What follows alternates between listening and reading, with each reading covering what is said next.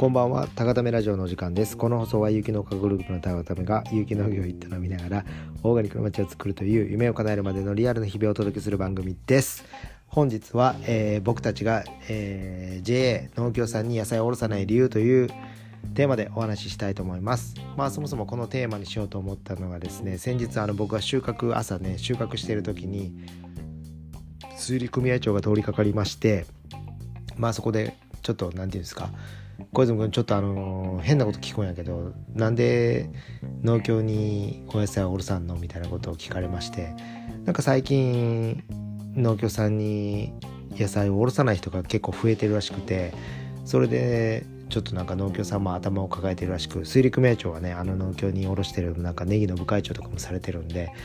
まあそんなこんなでねそういうこと聞かれたのでああこのラジオでね僕たちが農協におろさない理由をちょっとお話しさせていただこうかなと思った次第であります。はい。まあ、早速、えー、本題に移ろうと思うんですけども農協におろさない理由のまあまず1つ目まあ大きくね2つあるんですよ。一つはもう値段が自分で決めれずに変動しまくるっていう理由ですね。もう一つは、えーとファンの方をファンになってもらいづらいってことですかね。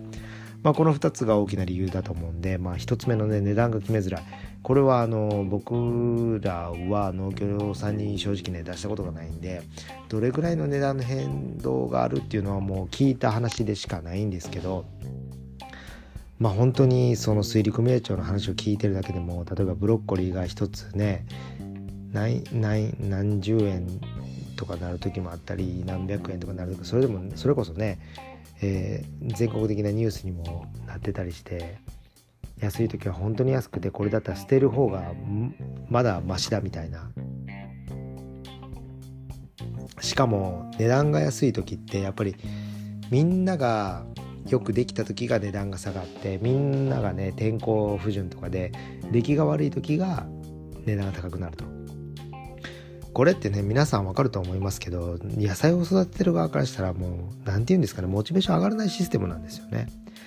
たくさんねいろんなたくさんこう天候に恵まれて上質なものができたってなったらやっぱりね同じ地域で作ってるわけなんで他の方もね上質なものができてるわけなんですよ。そうすると値段が下がるわけなんですね。じゃ逆に例えば病気が蔓延したりしてえー、うまくね作物ができない。こう日照不足とか台風とかできなかった時は値段が上がると。でも値段が上がったとてとてね物がないんですよそういう時は。だからそこはまあ大きな理由になってくると思います。本当にだから博打要素が強いというか話しててもね今年はブロッコリーはいくらするやろ1000やろみたいな。それこそね1週間おき2週間おきとかでもね値段が変わっていくんで。2週間おきかな？まあそこら辺はね。本当に下ろしたことがないんで全く分かんないんですけど その決められた期限でね値段がどんどん変わっていくっていうのは非常にリスクが高いなと思ってるので、まあ、それは大きな理由の一つかなと思います。あともう一つはあのファンになってもらいにくいっていうのはやっぱり自分たちが出したお野菜だよっていう自分たちのブランドを前面に出せないっていうのはあると思いますね。まあ、これを、えーと、水陸名町にお話しさせていただいたら一応箱に名前をかけるっておっしゃってたんですけどでも実際ねスーパーに並んでるお野菜ってほとんどその JA さんを通じて、まあ、市場を通したお野菜なわけでそんな中でね、えー、まあスーパーに買い物に行くね方もこれが誰々さんのネギでとか誰々さんのお野菜で誰々さんのお野菜は美味しいんだっていう感覚はほとんどないと思うんですよね。僕も実際農業やる前この有機農業というかその無農薬野菜に興味を持つまでは、まあ、見てどこどこさんまでとかっていうね熊本さんとか高知さんぐらいしか見ずにそれが誰なのかなんてもう興味を持たないわけなんですね。その野菜を食べてせっかく美味しかったと思っても次その生産者の方のお野菜に巡り合うっていうシステムには農協さんはなってないっていうことは僕にとっては非常にネガティブなことだと思います。あとはですねやっぱり、うん何て言うんでしょうね農家の気持ちを分かってないっていうところもありますよねなんか。街中にねちょうどでかい JA の建物を建ててみたりなんか